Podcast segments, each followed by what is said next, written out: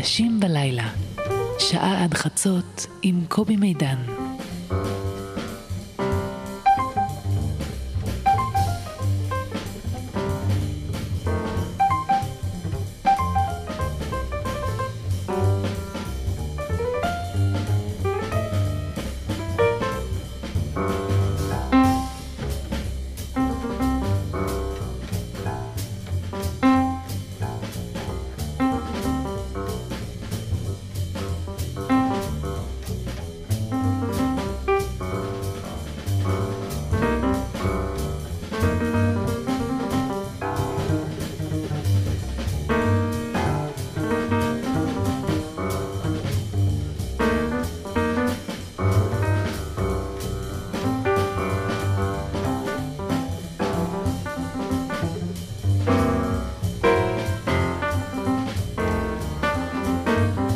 לילה טוב אנשים בלילה, 11 ו-4 דקות.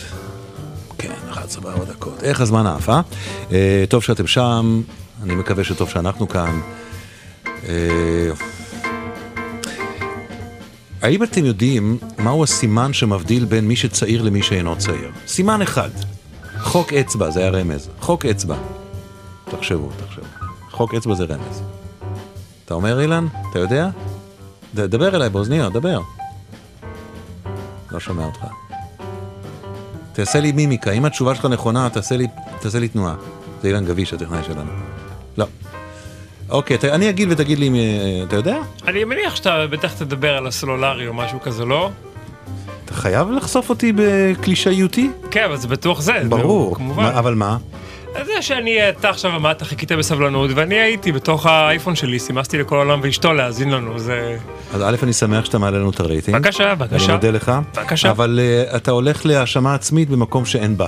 קדימה. Uh, אנשים, לא על זה שאתה, אתה יודע, סימסת לכל העולם ואשתו, אלא על איך סימסת.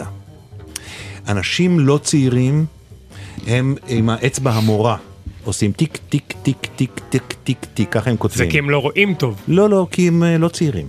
הבנתי, הם, אוקיי. זה חשדנות, זה תנועה של חשדנות, זה לא תנועה של מופנמות. אנשים צעירים מחזיקים ועושים עם שני אגודלים. ויש להם דלקת ב...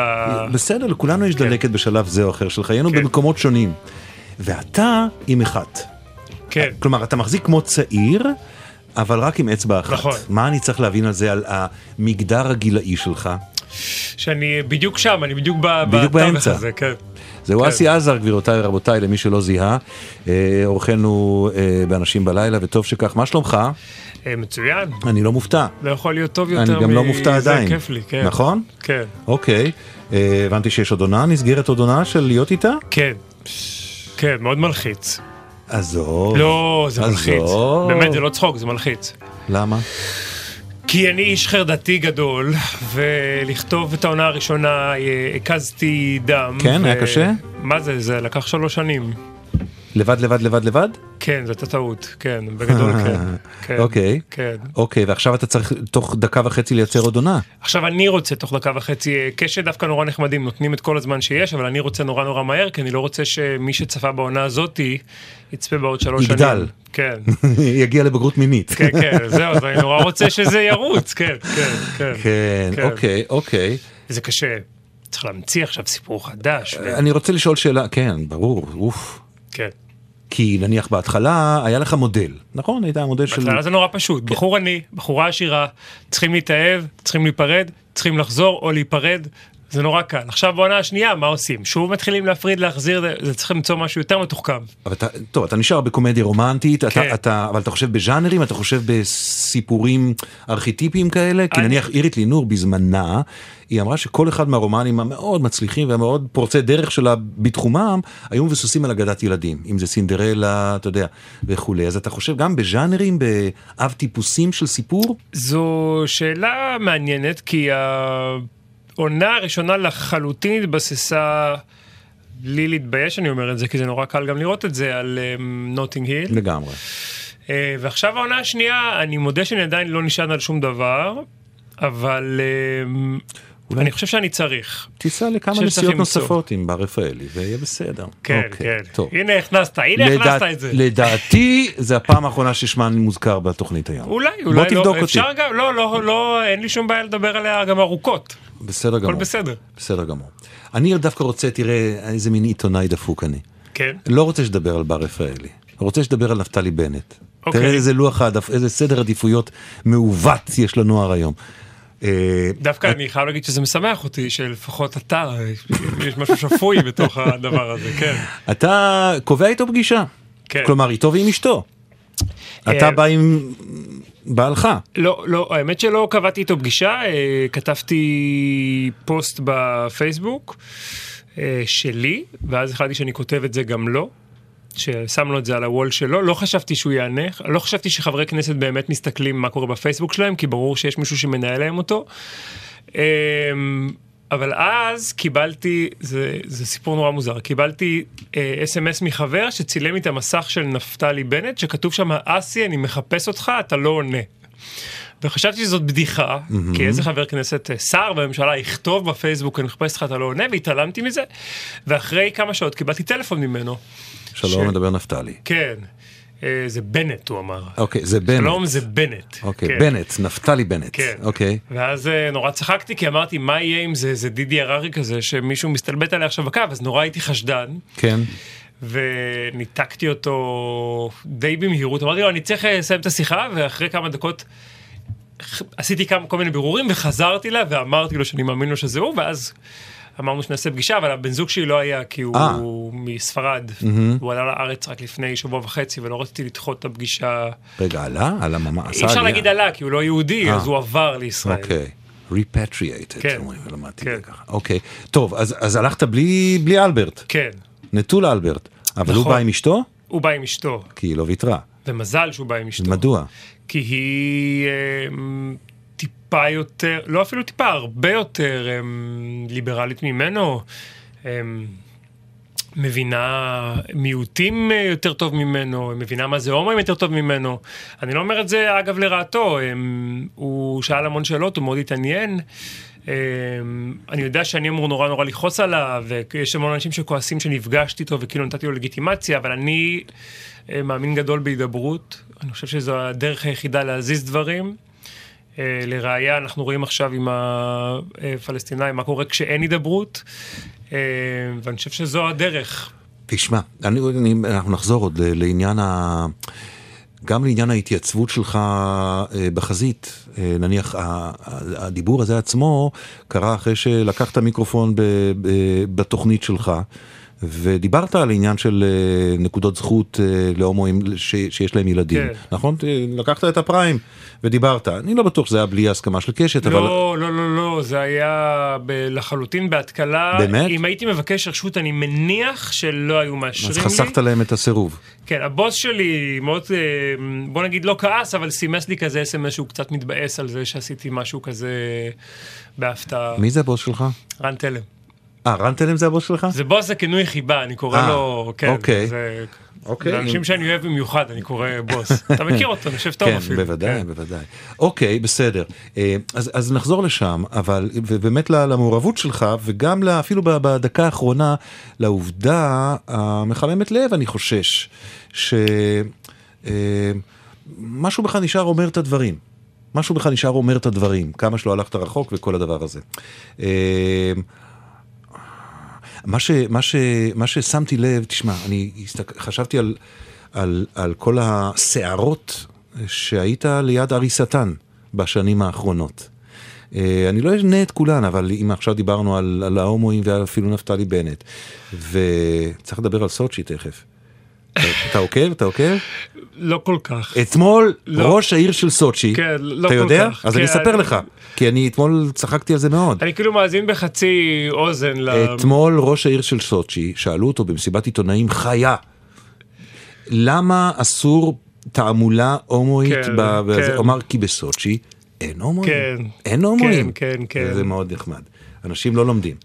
אנשים לא לומדים. אבל- זה אגב, אתה הלכת נורא רחוק, אה, באריאל אה, היה לנו מקרה לא כל כך שונה עם, אה, עם, עם, סליחה, לא עם אריאל, באריאל, ב... אוקיי, לא משנה, אל ליד תיתקע. ירושלים, ליד ירושלים, ליד ליד ירושלים. תל אביב. אוקיי, עזוב, לא משנה. נו, היה ראש עיריית זה לא, אני לא מוכן. בית שמש. כן, בית שמש. בית שמש? סליחה, סתם אמרתי. כן, אוקיי. כן. מה היה אתה איתו? לא לא. שראש העיר שם נכון. טען שאין הומואים בבית שמש? כן, אצל שי שטרן? כן, כן. זה ערים עם הרבה נגרים. כן. ארבעה נגרים. תגיד רגע, לא, אז, אז, אז, אז זה. והסיפור אפילו של, של הפסיכיאטר רבינוביץ', כן. והסיפור של רני רהב, והסיפור להבדיל של אייל גולן. כן. עכשיו, ברוב המקרים האלה, אתה לא מסתתר, שזה יפה, אני אומר את זה לשבחך. אה, אתה מדבר, אתה חוטף, אתה יוצא להגנת אנשים שאתה חושב שצריכים להגן עליהם, שזה יפה, אני מתאר- לעצמי שזאת החלטה שלך. נכון? זה לא שאתה לא יכול לשתוק, אתה רוצה לצאת לדבר.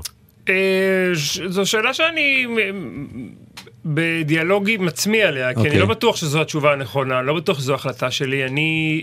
אמ, יש לי ויכוח קשה על זה עם ההורים שלי, אם אני צריך לדבר או לא צריך לדבר, אם אני צריך להגיד את דעתי או לא להגיד את דעתי. אני המון פעמים שוכח במה אני עובד, ואני הופך להיות כאחרון הטוקבקיסטים, אני שוכח שלפעמים הקול שלי הוא בדציבלים יותר גבוהים משל טוקבקיסט רגיל, ושדברים שאני אומר יכולים להתגלגל גלגול חדש ולהפוך לכותרת בעצמם. אבל זה גם יכול, אה, אתה יודע, לעשות שינוי.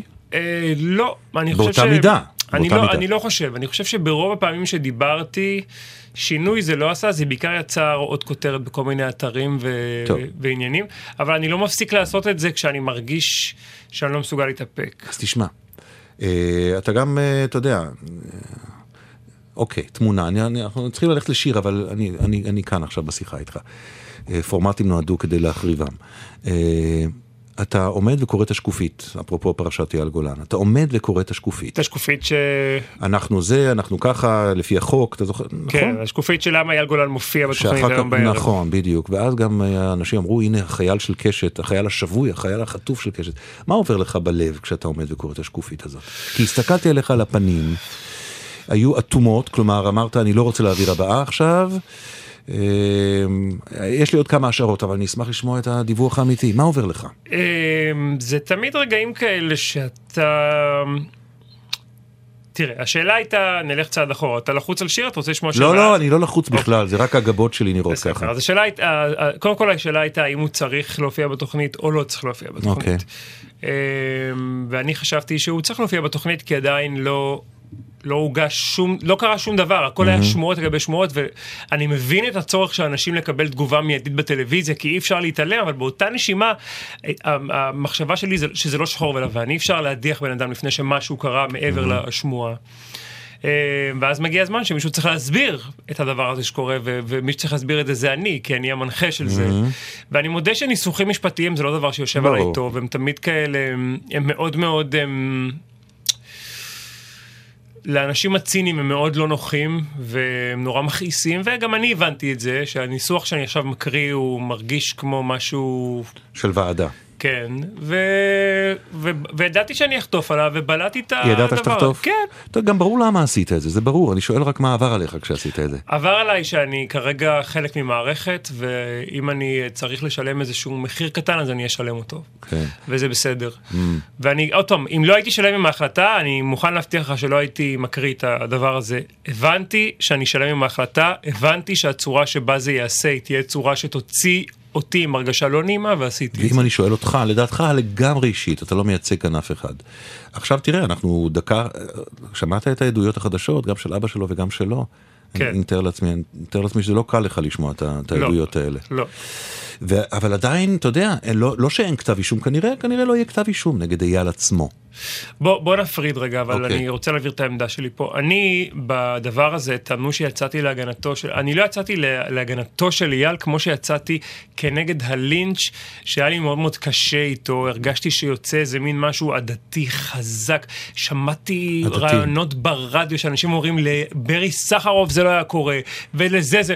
זה נורא נורא הכעיס אותי, ונגד זה יצאתי. Mm. כי צריך להזכיר לכולם מה אמרו על אריק איינשטיין לפני שנים, ומה בכלל כל החבר'ה, אני מניח שאתה מכיר גם כן סיפורים, זה לא... הלינץ' התקשורתי, החגיגה שהייתה סביב זה נורא הבהילה אותי. כ- כמנחה בטלוויזיה, כמישהו שגם יש לו תחושה שהוא הולך וצומח, ונורא נורא פחדתי ש... מה יקרה, מה היה קורה אם עכשיו אני אסתבך באיזשהו משהו, ואיך הייתי רוצה שיגנו עליי בתוך הדבר הזה. אהה. עם כל מה שהיה לשר, תראה, לא ידעתי אז כלום, אף אחד לא ידע שום דבר, היו רק האשמות. קיוויתי, כשאתה מכיר בן אדם, אתה נורא מקווה שמה שמאשימים עליו זה, זה לא נכון. עכשיו, ככל שהדברים מתבררים, אז כן, יש, יש, יש תחושה מאוד לא נעימה מהזווית המוסרית, אני על הזווית המשפטית וה, לא מדבר על הזווית והחוקית, לא מתעסק, המשפטית. אני לא מבין. אבל אם אני, אם אני הבוס שלך, ואני אומר לך, הת- אסי אתה המנחה של התוכנית, אתה רוצה שהוא יחזור? היום, כן. אם אני חושב שהוא צריך לחזור, וואי, זו שאלה... אתה אומר, אתה... אישית לגמרי. זהו, אז אתה אומר שאלה אישית, אבל אה, קובי, אני מניח שאתה יודע שזאת לא שאלה אישית, כי אני למה? כן חלק מתוך המערכת שאני עובד בה. זו שאלה שאני חושב שאני לא צריך לענות לך עליה. אוקיי. אני צריך לשמור על ה... טוב, אני מקב- מקבל ומכבד. כן, אני, אני יכול להגיד לך, ב, ב, זה מצב אה, מאוד, אה, אני צופה בדברים האלה ואני מתבאס מכל הכיוונים. ברור. ברור, ואני... הכל בסדר. אני, אה, אני מתאר לעצמי, אבל שכן תרצה שיש... להישאל. להישאל? כן, שישאלו, לא, לא אני, אלא במערכת, שישאלו את דעתך. אני גם ארצה שאתה תשאל, אני, אני מאוד לא אוהב רעיונות שבהם אה, הרעיונות לא, לא, הם לא. קלים. לא, אני לא מדבר על זה. הבנתי מה אתה אומר. לא, אני כן. מתכוון שיתייעצו איתך לגבי הנקודה הזאת. כן, אבל עוד פעם, גם אם לא יתייעצו איתי, אני עוד פעם, אני חייל בתוך מערכת, אני לא יכול לנהל אותה כי אני לא המנהל שלה. אני יכול להגיד את דעתי, גם אם לא שואלים אותי, אבל אני חייב להבין את מקומי כדי לשרוד בתוך הדבר הזה שנקרא טלוויזיה. זה נורא מעניין אה, שאתה מגדיר את עצמך כחייל בתוך המערכת. אה, אולי, אולי היום, באמת, אני אומר, אתה אל תסמיק, אבל אתה אולי אחד האנשים הכי חזקים היום בתעשייה. זאת אומרת, אתה מנחה את שתי התוכניות, באחת שותף, באחת מנחה לבד, שתי התוכניות הכי נצפות בארץ, פחות או יותר. פחות או יותר, נו, שמה למעלה. כתבת סדרה לבד, סדרה מצליחה נורא, שהולכת לעוד עונה. אתה חתיכת תרנגולת עם ביצי זהב. ואתה עדיין מרגיש חייל. לא, זה לא זה, אני חושב שכדי um, להיות במקום שבו אני נמצא היום, אתה צריך להבין שאתה חייל. הבעיה עם אנשים כמוני במעמדי זה שהם לפעמים מתבלבלים והם חושבים שהם יושבים בראש החנית ושהם יושבים בראש הפירמידה. Um, ושם העסק מתחיל להתכווצ'ץ', כי מי ששם אותי במקום שאני נמצא בו היום זה אנשים שמעסיקים אותי. הם יכולים באותה מידה לקחת את זה ממני ואני רוצה להמשיך לעבוד.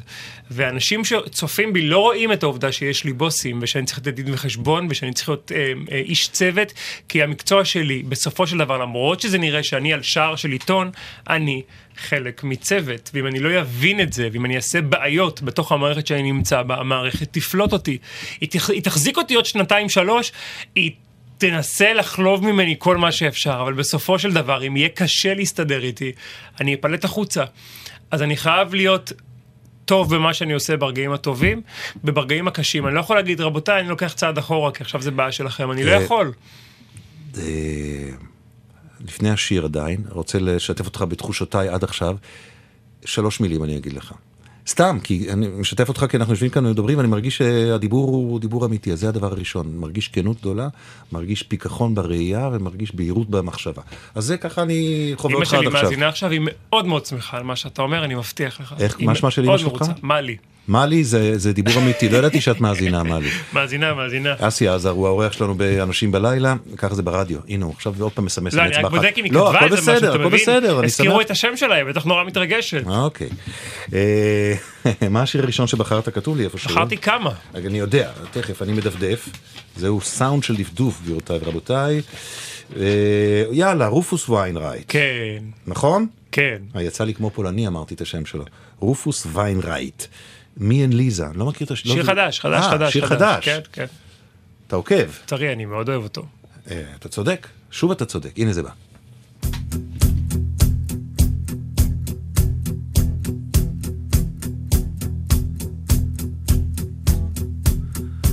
Me and Liza, Liza and I,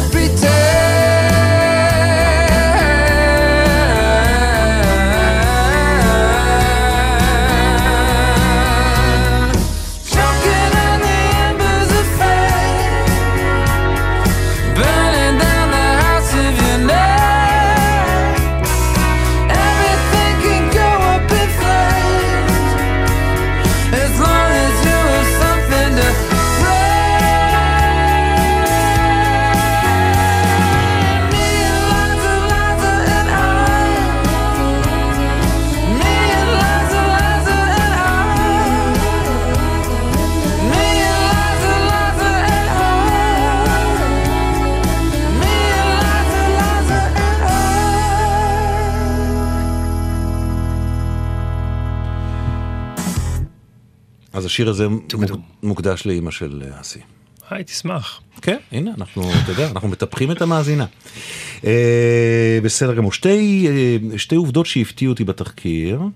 אחת שהיית מפקד במשטרה הצבאית. נכון. או, לא יושב לי עליך. כן. לא גם עליי-. גם לי לא למרות, ישב עליי. למרות שבדרך כאן לאולפן, נפל למישהו נייר, ישר הלכת, הרמת אותו, אמרתי, אוקיי, אולי כן. כן, לא. אולי כן. כן, אני זה לא ישב עליי, לא כי, תראה, משטרה צבאית ישב עליי מעולה כנראה. גם אני מכל האנשים שהפחידו אותי שנהיה משטרה צבאית, לא כל כך פחדתי מזה, חשבתי שזה דווקא יושב עליי טוב. הטוב להיות במשטרה צבאית זה שמשטרה צבאית לא יכולה לתפוס אותך. נכון. זה- זה אבל יתרון. זה גם לא נכון, כי משטרה צבאית מחפשת משטרה צבאית. באמת? ברור. אוקיי. גם אנחנו מחפשים את עצמנו, אתה לא יודע שאוכלים אחד את השני. לא, אוקיי. אמ, אבל להיות מפקד זה סיפור מעניין. אני כשהייתי בכיתה ח' נורא רציתי להיות שחקן, ואז פחדתי שידעו שאני הומו, אם אני אהיה שחקן. בכיתה ח'. כן. הייתי כוכב המחזמר, אני לא אלאה אותך בסיפור ארוכים, יום אחד רקדתי עם הבנות, הבנים צעקו לי אסי הומו, אסי הומו, טאק, אמרתי, מי ששחקן הוא הומו, לא יהיה יותר שחקן. ראשית אני רוצה לשחרר אותך מהפחד להלאות אותי. אתה לא תלאה אותי ואם אני אלאה אותך, אם אתה תלאה אותי אני אגיד לך. כן, אז טוב, טוב, חופשי. זאת אוקיי. חרדה. אוקיי. אמ, ואז אמרתי, טוב, אם אני לא אהיה שחקן, אני אהיה תסריטאי. אז הלכתי ללמוד מגמת אה, קולנוע בתיכון שלי, החזקתי שם ממש שנתיים, זה נורא נורא שיאמם אותי, רק כתיבה עניין אותי, אבל לימדו אותי על תאורה ועל סאונד, זה לא עניין אותי, עזבנו. ואז בצבא, כשהגעתי לצבא, אמ, הייתי עם משטרה צבאית, התחלנו לחלק, התחלתי לחלק דוחות בכבישים וזה, והרגשתי שאני יכול יותר, מה אני יכול לעשות יותר, הציעו לי הדרכה, אמרתי יאללה נלך על הדרכה, ולא האמנתי, ידעתי שאני הומו בארון, לא האמנתי איך אני יכול לשדר את הדמות הזאת של הגבר הסמכותי מול החיילים שלי, החיילים שלי רעדו ממני מפחד, ואני שהרגשתי תמיד כמו ילד כאפות כזה, שעסוק רק בלהצחיק ולרוץ עם סנדלים, מנדלגים כזה ולשחק קלאס וזה, הפך להיות המפקד הקשוח שכל החיילים מחכים לו שבירת דיסטנס לראות אותו מחייך, וזה מאוד מאוד הדליק אותי, וזה גרם לי לה- להחליט שאני חוזר למקצוע הזה, כי אמרתי אם אני כל כך אמין, אם אני יכול להסתיר כל כך טוב את מה שמתחולל אצלי בפנים, אז uh, אני לגמרי יכול לעשות אז, את זה. אז עכשיו אתה שוב מפתיע אותי, למה? כי כש, שוב, כשקראתי קצת ראיונות וקצת את הסרט וכל הדבר הזה, אני עד הרגע הזה ממש חשבתי שבעצם עד אחרי הצבא הסתרת גם מעצמך שאתה הומו. לא, אני, אני אסביר לך אה, איך זה עובד, אה, נגיד- לפחות אצלי במקרה אוקיי. שלי. סט- לסטרייטים קשה להבין את זה, אז אני אנסה להסביר. יש דיאלוג פנימי כזה שאתה מנהל מול עצמך, אוקיי. והדיאלוג מתחיל בזה שאתה מבין משהו. ואז אתה חוקר אותו, ואתה מבין שהחברתית, אתה לא, אתה לא, זה לא טוב. אתה לא, אתה לא יכול לשרוד עם זה חברתית, לפחות בסביבה שאני גדלתי. אתה מבין אותו. כן, אתה אוקיי. מבין שיש בעיה חברתית. ואתה מבין שאתה תסומן באיזה אות קלון שאתה לא רוצה להיות מסומן בו. בתקופה שאני גדלתי וחייתי בה לא היה הומים מחוץ לארון, לא היה כלום. איפה זה היה. בעולם? בחולון. אוקיי. בחולון. לא הכרתי הומואים, לא ראיתי הומואים, שמעתי רק דיבור על הומואים בטלוויזיה. אמ, ואז אתה מתחיל לקוות שאולי זה יעבור.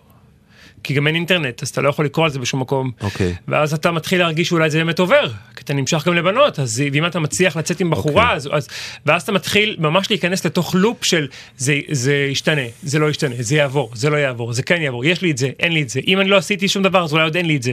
זה מין ספין שהמון אנשים לא יוצאים ממנו, יש המון אנשים שמגיעים למצב שמתחתנים עם ילדים והכל והם לא מבינים מה הם.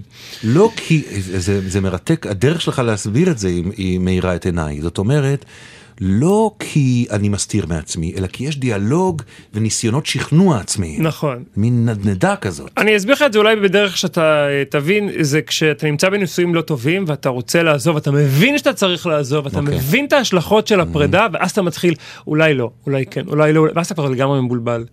ועד שלא מגיע הרגע שאתה עושה cut ומחליט החלטה, אתה יכול להיות בלופ הזה ולהישאר בנישואים גרועים 30 שנה. ואני צחקתי היום כש, כשקראתי חומרים לקראת התוכנית, אני אגיד לך איפה צחקתי. צחוק, אתה יודע, בריא כזה. שבמערכת היחסים הראשונה שלך, אתם רבתם כל הזמן, אתה עוד לא היית הומו בעיני עצמך, כן. ובטח לא בעיניו. לא, הסברתי לו שאני, הוא ידע שאני הומו מהרגע הוא הראשון. ידע, אבל אתה לא היית... הסברתי לו שאני רק איתו ככה, זה גם שלב כזה נורא שהמון הומים עוברים, שרק איתו. אני אחזור לבחורות אחר כך, איתך אני... לא, אבל עוד לפני שגם היית איתו. כן, עשית לו את אותו, המוות. שיגעתי אותו. שיגעת אותו. כן. כולל הסצנה בחוף הים שהייתה, איזה סצנה בחוף היה? שצרחתם אחד על השני. וואי, לא, תקשיב, צרחנו על אחד השני כל כך הרבה. לא, זה הסצנה שאני הייתי בה, לא משנה. לא משנה. כן, כנראה קראת כתבה כזאת ישנה שסיפרתי שם איזה סיפור, אבל אני, אני מיררתי אותו, וכשאתה- כי הייתי נורא נורא מאוהב בו. והוא החליט, אני לא יודע מה עבר עליו, למה הוא, כל הזמן החברים שלו שאלו אותו למה הוא כך משקיע בי, כנראה שגם הוא התאהב, והוא האמין שהוא יכל להוציא אותי, כנראה זה היה אתגר כזה שלו, להוציא אותי מהארון. אבל אני, התסכול שלי היה כל כך גדול, כי אני זוכר את היום שפגשתי אותו, אמרתי לעצמי, אלוהים תעשה שהוא לא הומו, כי אם הוא הומו אני בצרות. ואז המשפט הראשון שלו היה להסביר לי שהוא, שהוא הומו. הדיאלוג הפנימי שלך הוא מקסים. מקסים, אני בטוח שהוא מעורר הרבה סבל. כן. אבל אלוהים תעזור לי שהוא לא יהיה הומו, כי אז אני בצרות. הרי כן. זה, זה ראייה והכחשה באותו זמן, נכון. באותה עוצמה. נכון. אני בטוח שזה גם מלמד אותך לכתוב, ברור. נכון? ברור. נכון, הכפל כל- הזה, הכפל כל העניין הזה. הזה של הכתיבה זה מה אתה אומר ומה אתה מרגיש, זה זה כל כך זה קל. הכפל הזה, כן. אוקיי. אה, אבל אני כן רוצה להתעכב, אתה סיפרת על זה וסיפרת על זה יפה, ואני יודע שאתה גם מספר על זה, גם כי אתה, אה, גם, לא רק, אבל גם כי אתה חושב שאתה מדבר לאנשים שנמצאים במצב הזה. אה, נקודה ש, שעלתה לי, היא דווקא אחרי, זה לקח לך המון זמן לקבל, והמון ניסיונות שכנוע עצמיים ושל הסביבה, ודווקא אחרי שקיבלת, ובפני עצמך יצאת מהארון, עבר, נכנסת למה שאתה מגדיר תקופה שחורה. אה, שאפילו פעם אחת אמרת, אשכרה רציתי למות. כן, אה, תראה, אה, למה? זה תהליך כזה, זה תהליך כזה נורא נורא, אצלי הוא היה נורא סיזיפי, כי אני אוהב הכל נורא נורא מהר. וברגע שהתנשקתי עם אלעד בפעם הראשונה, אז רציתי תוך דקה וחצי שכולם יקבלו אותי, כמו שאני.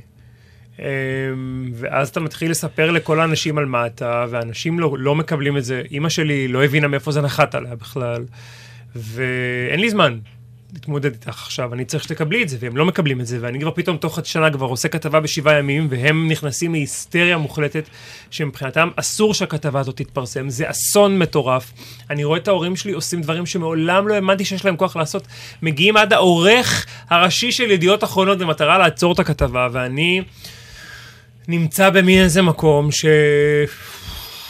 אתה מותש, עד שיצאת מה 24 שנים יצאת, חשבת שנגמר, ואז אתה מתחיל מאבק מספר 2, שזה לעבור אחד-אחד, לספר, לעבור את כל, עם כולם את הסרט הזה של... של אמ, זה כן נכון, זה לא נכון, תסביר לנו איך זה קרה, אז מה פתאום, אתה טועה, שכנעו אותך, תל אביב הפכה...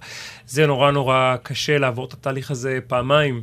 במיוחד כש, כשאתה יוצא מהארון, יש לאנשים המון שאלות, שאתה עדיין לא יודע לענות עליהן.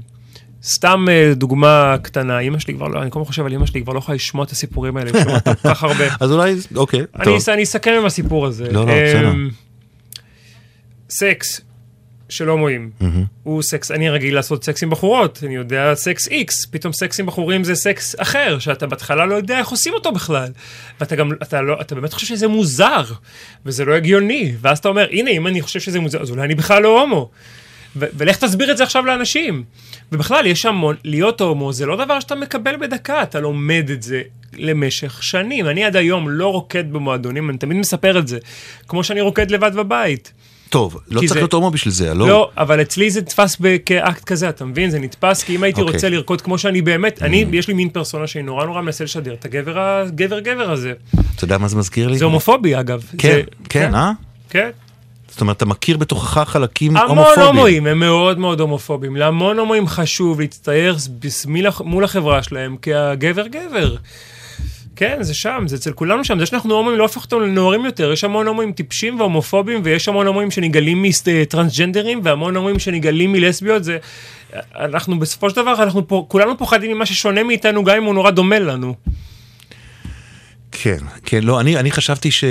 כנראה שטעיתי שהקושי הגדול אחרי שסוף סוף עשית את המהלך, בפני עצמך קודם כל, אבל כמובן שהסביבה היא נורא נורא חשובה, ובתוכה המשפחה היא הכי חשובה, אה, והכי קשה מולה. אבל חשבתי שהקושי הגדול הוא קשור גם להגיד לעצמך, וזה קשור קצת למה שאתה אומר עכשיו, הנה, ל- לקב... שאתה תקבל את זה.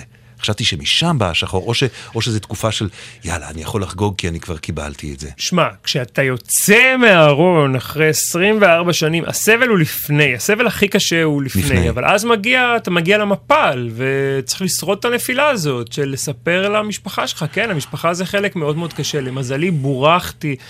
בהורים שנאבקו עם, עם, עם כל מה שעבר להם בראש באותו רגע ו- ונאחזו רק באהבה לילד שלהם, אבל um, ראית את uh, ההורים של, uh, של אורנה בנאי? שלא, שהתראיינו? אימא שלי סיפרה לי, לא קראתי את הכתבה, אבל... לא, לא, אה, גם היו בטלוויזיה. אה, זהו, הייתי בחו"ל כשכל הסיפור הזה קרה, אז אה, שמעתי אבל שזה היה נורא מרגש. ישבו שניהם, ובעצם היכו על חטא. כן. בעצם בצורה מאוד, אה, לא, בצורה אצילית, בצורה, בצורה יפה ואמיתית וכנה ובלתי... ככה היה עם ההורים שלי עם הסרט. אני רציתי לעשות סרט על יציאה מהארון, והם סירבו להשתתף בהתחלה. זה היה... זה היה... זה כמעט שבר אותי.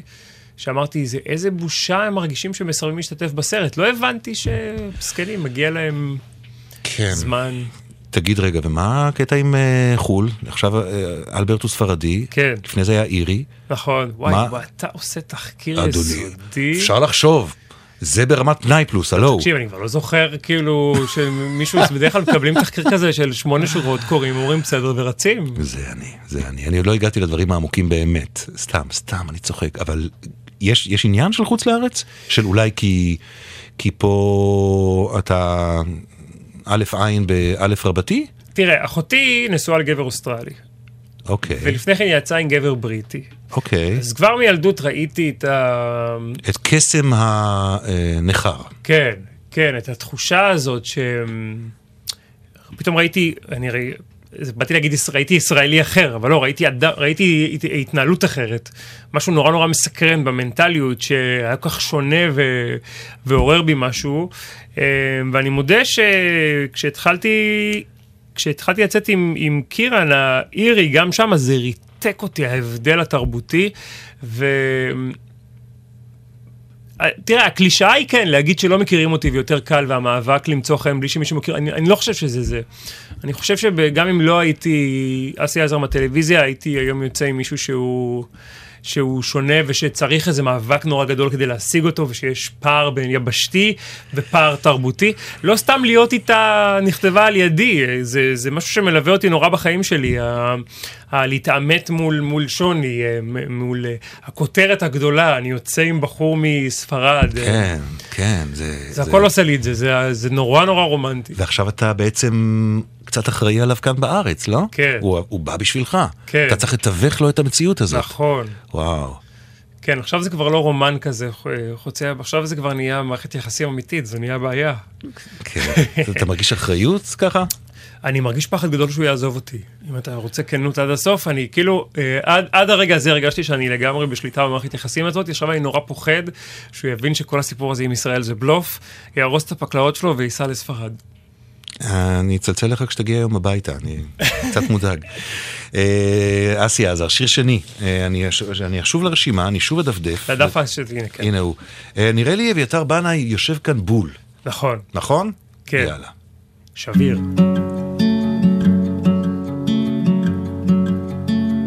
אני לא עשיתי אותי, אני לא עשיתי אותה.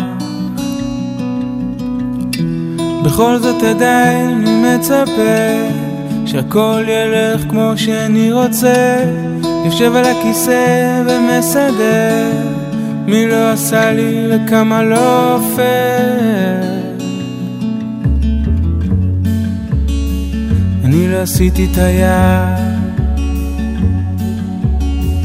אני לא יודע לאן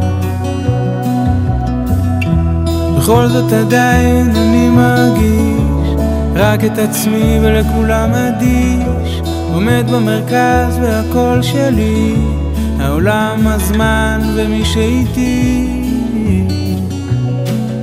שווים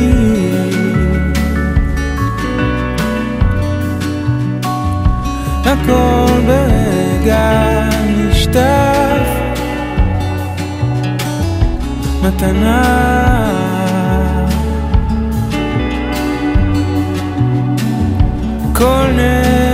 נשימה, כל נשימה.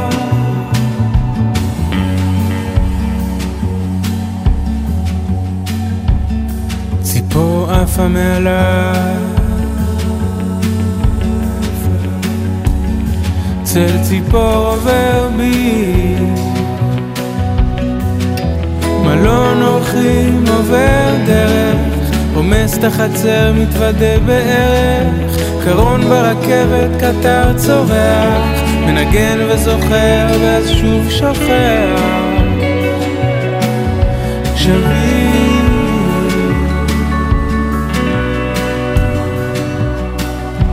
הכל ברגע נשטף מתנה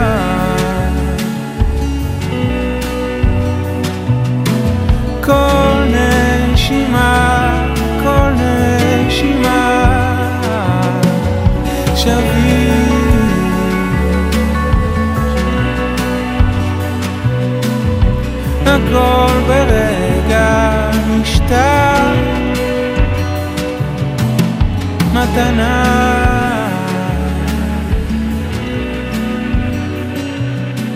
כל נשימה, כל נשימה. מתנה.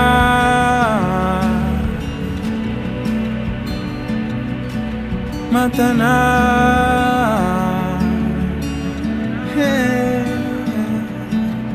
מתנה.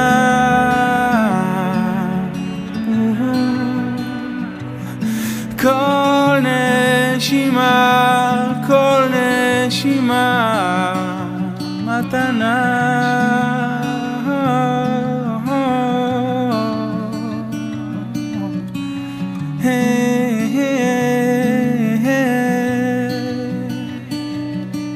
מתנה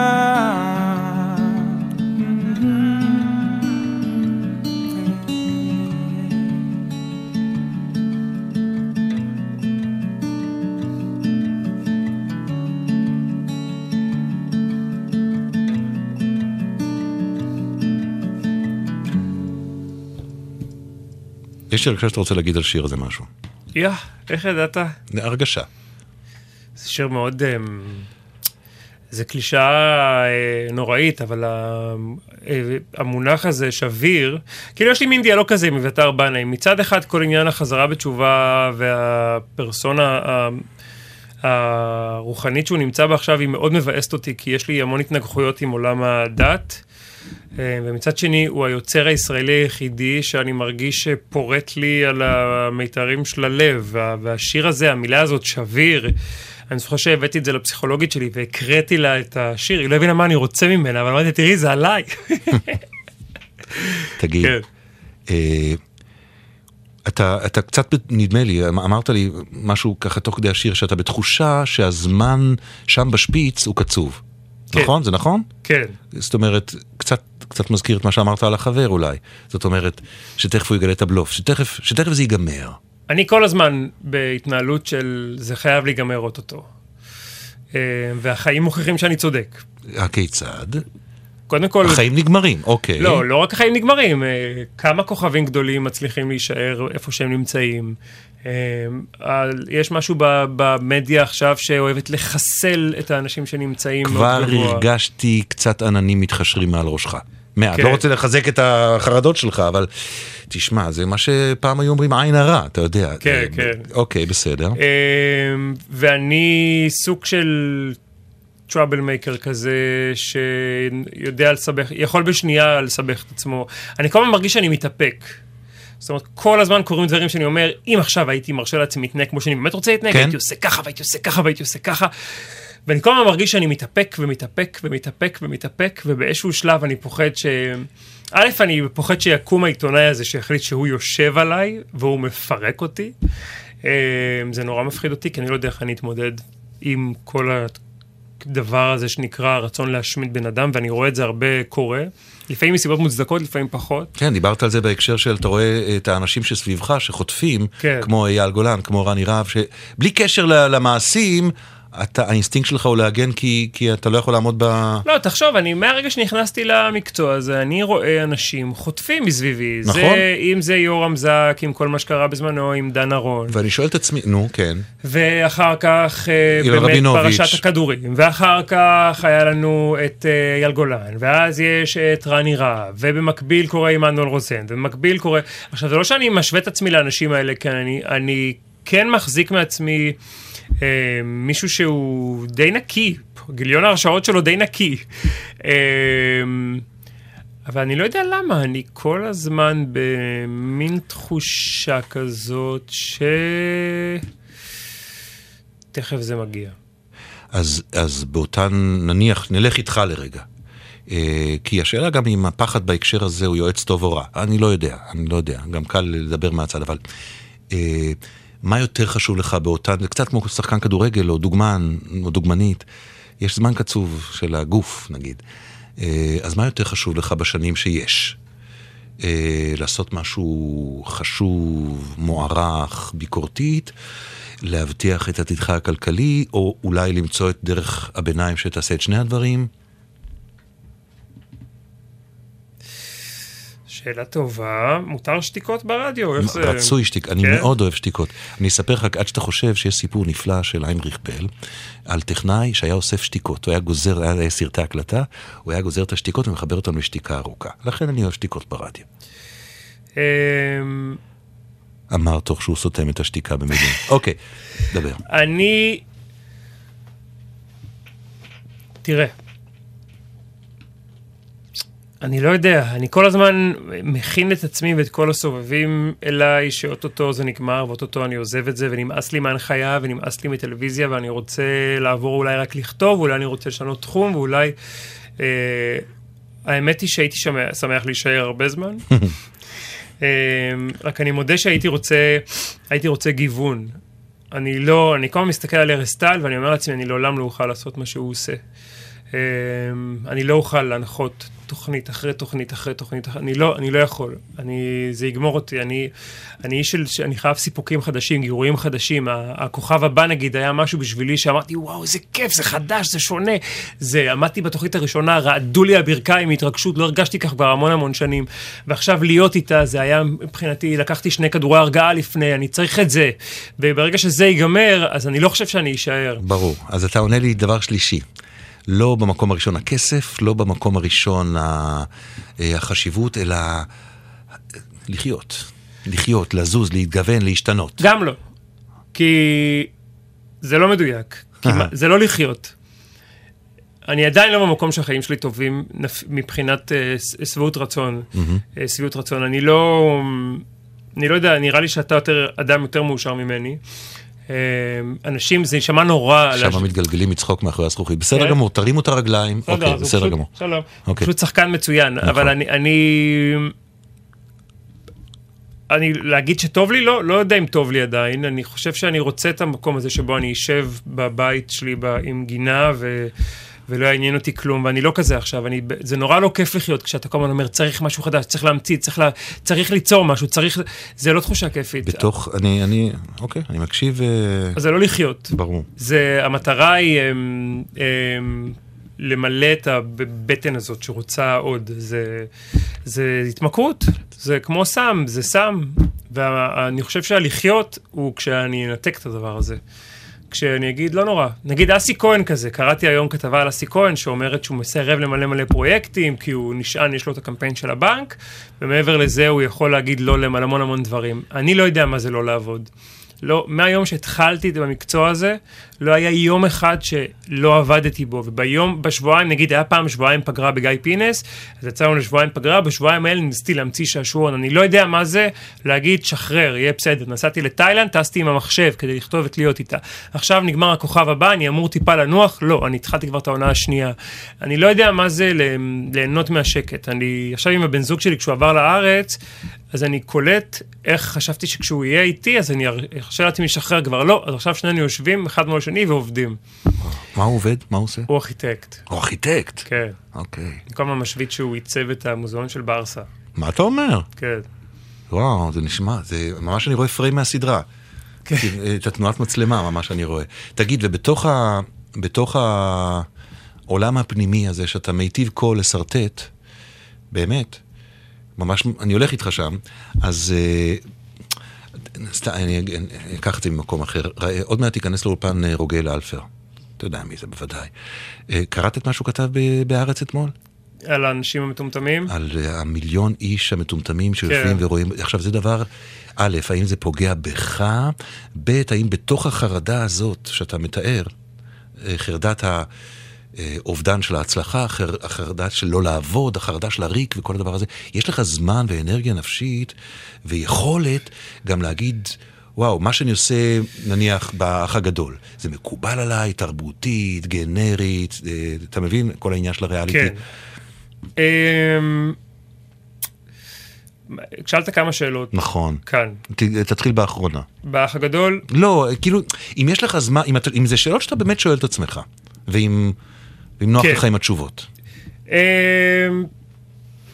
תראה, מצד אחד, אני חושב שההתייחסות התקשורתית כלפי האח הגדול היא אה, מוגזמת. זאת אומרת, אני לא חושב שהאח הגדול אחראי לחור באוזון, אני לא ברור. חושב שהאח הגדול אחראי למלחמת העולם השנייה. יש תחושה שכאילו באמת האח הגדול אחראי כרגע, אחראי כרגע לא. לכל העוונות לא, אה, יש, אה, לא יש, תחושה, התרבותיות. יש תחושה שהריאליטי עלה על גדותיו. זאת כן, התחושה גם האמיתית. את, את התחושה הזאת לאו גם אני... דווקא לאח הגדול. אני גם מרגיש. כן. אני קראתי את המאמר של רוגל ואמרתי, הרגשתי המון הזדהות כשאמרתי, באמת, מי הם האנשים האלה שיושבים וצופים ביום ראשון ושלישי במשחקי השף וביום רביעי בשבת במאסטר שף? אה, אני מודה ש... שכן, אה,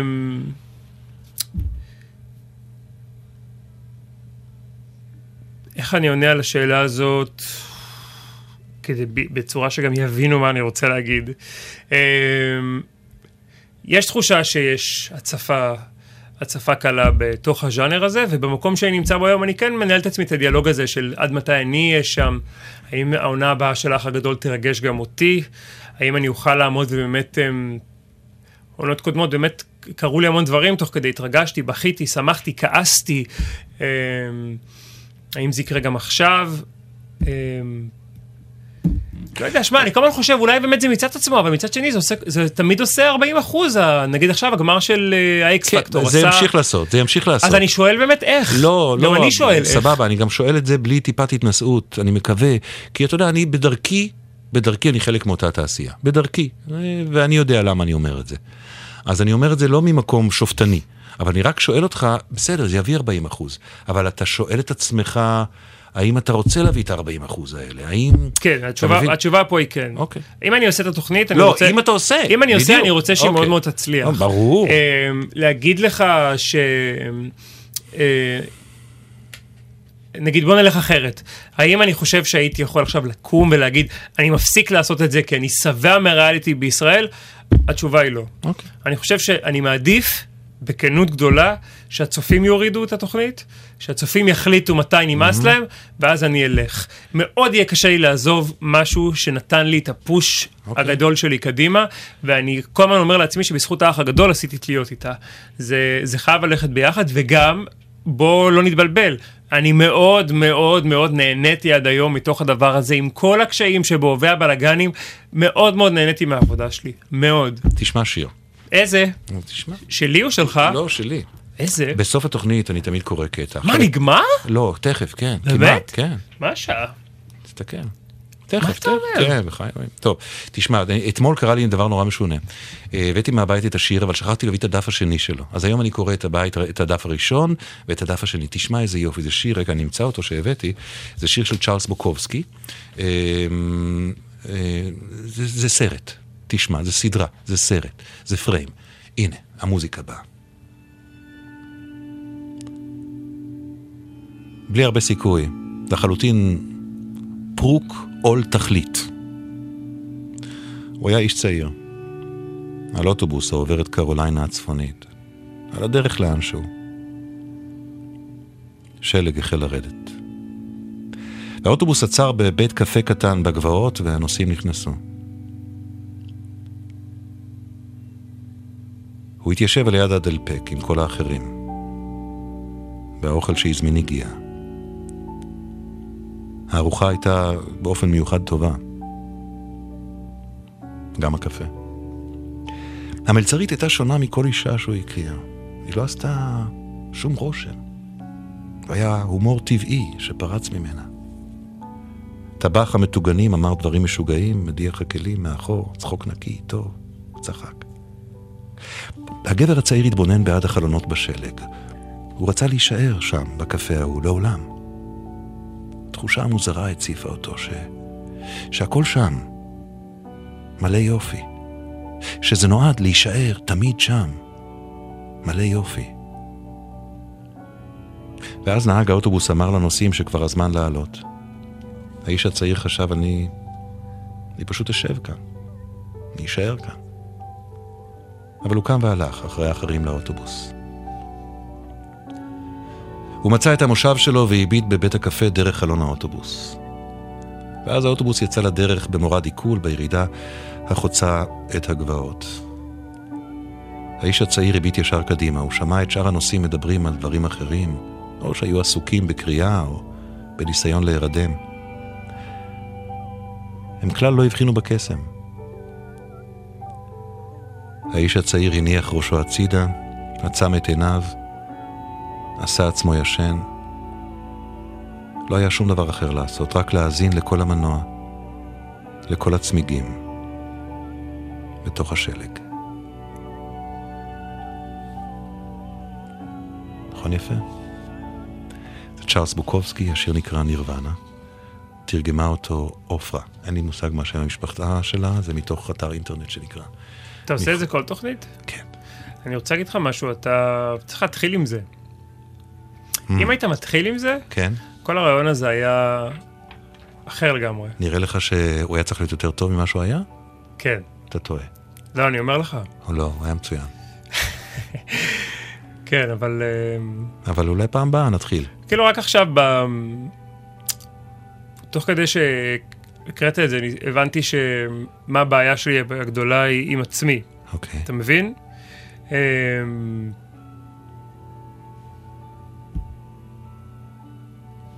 אני לעולם לא אעשה דבר כזה. למה? אה, אני לא יודע איך להסביר את זה בלי להישמע... זה פשוט לא... כאילו, אני רוצה להגיד זה... עזוב. טוב, אני רק, כאילו, אם זה קצת משמח אותך, אני כנראה לעולם לא אכתוב סדרת טלוויזיה. אתה יודע. יודע. נו לא, מה? לא... האמת חייבת, צריך לסיים? כבר? כן. אוקיי, אז... אה, אה, תגיד את התודות, כן. כן, תודה לאלמה רותם שערכה, למירון ששון על התחקיר. אה, אילן גביש היה כאן רוב השעה בביצוע טכני, תודה גם לארכיון ידיעות אחרונות, אתם יכולים להקשיב לנו באייקאסט, אה, בפייסבוק, כל הדבר הזה, ב-12 כאמור, רוגל ורון, תקשיבו, רדיו טוב. לחתום שאין לך מושג איפה עמוד פייסבוק שלכם, איך הוא נראה, מה אתה. מדבר? מה אתה מדבר? אני לגמרי, לגמרי יודע. לילה טוב אנשים בלילה, מחר כאן בן שלי. בן שני. ביי.